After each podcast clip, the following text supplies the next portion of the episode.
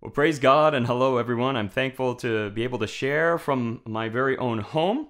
Um, I'm, I'm so thankful for all of your prayers and, and your obedience to the recommendation to stay home in quarantine. I know that it's not easy, but it is helpful. Now, today I have another command to share from you, this time from the Word of God, which is also not so easy, but it'll really change your perspective. Every single day, the coronavirus pandemic is raising a lot of anxieties. In fact, I don't even remember a day in the last month where the virus is not mentioned in some sort of conversation. You may be worried, you may not be worried, but the people around you may certainly be. And second thing is, we are locked inside with our families, roommates, friends. And for some, it can be a time of conflict. Okay, some have anxiety about their family or friends going in and out, not taking the the situation seriously, and others have anxiety that they they're just too concerned, and this can lead to a lot of conflict and tension within the home. Well, the apostle Paul knew something about being confined. Indeed, he wrote several letters from prison. And one of those letters is what we have, the book of Philippians. And this is a very special letter because he was in prison and yet he's able to continue to have this joy and this peace. And he encourages all of the believers in Philippi to do it as well. Now, how are we to experience this kind of joy in the middle of a bad circumstance? Well, we're going to look through Philippians and see, discover three things uh, in Philippians chapter 4, verses 4 through 8. And we'll learn about the command to rejoice, the road of rejoicing, and the results of rejoicing. Now, these verses come in the context of a conflict between two leading ladies in the church, which has led to a lot of anxiety for the people. Paul urges the church to resolve this conflict, but he knows that a certain attitude is required first. So let's look through what he says and discover the road to rejoicing. Rejoice, it says, in the Lord always. I will say it again rejoice. Now, it may sound funny to command joy. There are not many commands that make me feel an emotion. But maybe if somebody said, uh, fear me, well, then I would listen. But to say, be joyful, it's a, not a very easy command to follow right away. And it also says, always. Oh, that's not so easy. So, how can we be joyful in the middle of a bad circumstance? And, and what can we rejoice in? Let's start with the idea of joy.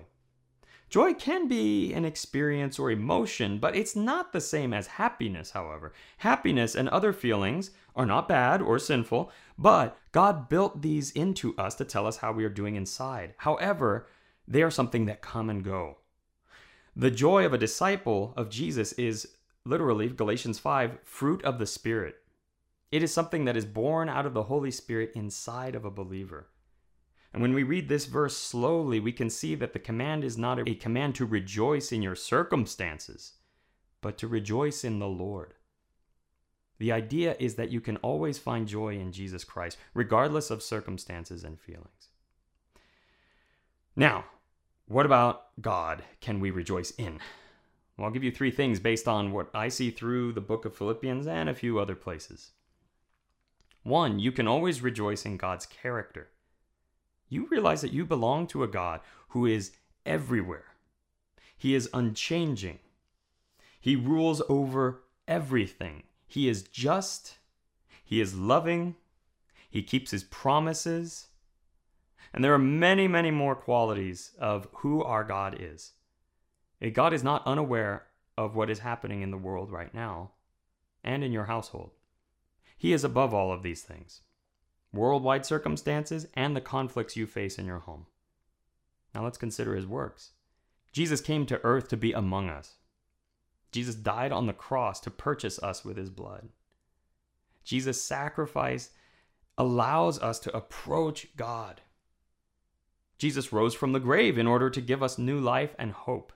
Jesus ascended to reign over everything, and the Holy Spirit is in us, guiding us towards Him. All of these things we can see in His works. And finally, as I read through the book of Philippians, I notice uh, Paul's constant thankfulness when it comes to the community of God. That the gospel is spreading and transforming lives throughout even the prison. that God has begun a work, a good work, and will complete it. That there is a special connection between the people who are in Christ. There's a special relationship in the community of God. Overall, what gave Paul much joy was seeing the people around him accept the message of the gospel and anticipate the Lord's return. So we find in the next few verses the command and saying, Let your gentleness be evident to all. The Lord is near. Let your gentleness be evident to all. The Lord is near. The Lord Jesus Christ is alive and he is returning. And that's something that can definitely bring a lot of joy and a lot of gentleness to us with that anticipation of his return. The gentle attitude in addressing conflict or reacting too strongly isn't something that can come naturally. It has to be rooted in an anticipation of the king's return. Why don't we see gentleness in our reactions? Well, because there is something which can block these fruits of the Spirit, joy and gentleness, from growing. And what is that? He addresses it next it's anxiety. So let's look at the root of rejoicing or the road of rejoicing. Do not be anxious about anything, but in every situation, by prayer and petition, with thanksgiving, present your requests to God. Don't be anxious about anything. We all have concerns in life, but if we aren't careful in how we handle them, they can begin to affect our actions dominate our minds. The, exa- the anxiety that Paul is referring to here is the same anxiety that Jesus talks about back in Matthew chapter 6. There he says, Do not worry, saying, What shall we eat? What shall we drink? What shall we wear? For the pagans run after all these things, and your heavenly Father knows that you need them. But seek first his kingdom and his righteousness, and all these things will be given to you as well. Therefore, do not worry about tomorrow. Don't have anxiety about tomorrow. For tomorrow will worry about itself. Each day has enough trouble of its own. Jesus doesn't ever want his people to be overly concerned and anxious. When we're too concerned, we tend to find ways to ease our anxieties without God. And it could lead to actions that could be perceived as controlling and, and create even more conflict. But we, when we respond uh, to others out of anxiety, we will be likely to do more damage and cause uh, even more anxiety in other people as well. So please note that I am not saying that we should never resolve conflict, okay, and keep everything inside to ourselves. That's not healthy. But we should deal with our anxieties and our fears from a healthy place. So, where is that source? What is that road? It is found through prayer. But in every situation, he goes on, by prayer and petition with thanksgiving, present your requests to God. We're able to come before a God who understands our situation better than anyone. When we're left alone with our thoughts, it's just us. But when we have God, we are not left alone with our thoughts. We don't have to spew out all of our fears and negative thoughts to other broken people on Facebook. Unlike anyone else, God is objective. He sees things for what they really are. We're not going onto Facebook and other social media to let others tell us what to think. We aren't trapped in our own minds. But God gives us an open door because of Jesus Christ. There's another party involved who can redirect our thoughts and our anxieties and give a bigger perspective. Now let's look at the last point the result of rejoicing. Verse 7 And the peace of God, which transcends all understanding, will guard your hearts and your minds in Christ Jesus. Well, we've heard three commands so far to rejoice, to be gentle, and to pray with joy instead of dwelling on something. Now we have a promise that as we seek after God, the peace of God will guard our hearts and our minds in Christ Jesus. Wow. We are suddenly free from the little prison of our minds. Now, the peace of God is a big topic. The idea of peace, or shalom, in the Old Testament was one of fulfillment, wholeness, health, and prosperity. But above all, it was considered to be a blessing or a gift from God. Now, with that perspective in mind, let's think about what Paul is saying. That as you pray and you give God some of these anxieties and conflicts, the peace of God will be given in order to guard your hearts and your minds in Christ Jesus. This truly transcends all human nature and logic. Imagine having a spiritual guardian at the door of your mind who stops these thoughts and says, No vacancy. We're full. If we were to read a little further, Paul explains how we can continue to work with God through any conflict or anxiety. Verse 8 Finally, brothers and sisters, whatever is true, whatever is noble, whatever is right, whatever is pure, whatever is lovely, whatever is admirable, if anything is excellent or praiseworthy, think about these things or such things. Through this passage, we can see a sort of cycle of worship. As we delight in the gospel of Jesus, we'll experience more peace and joy.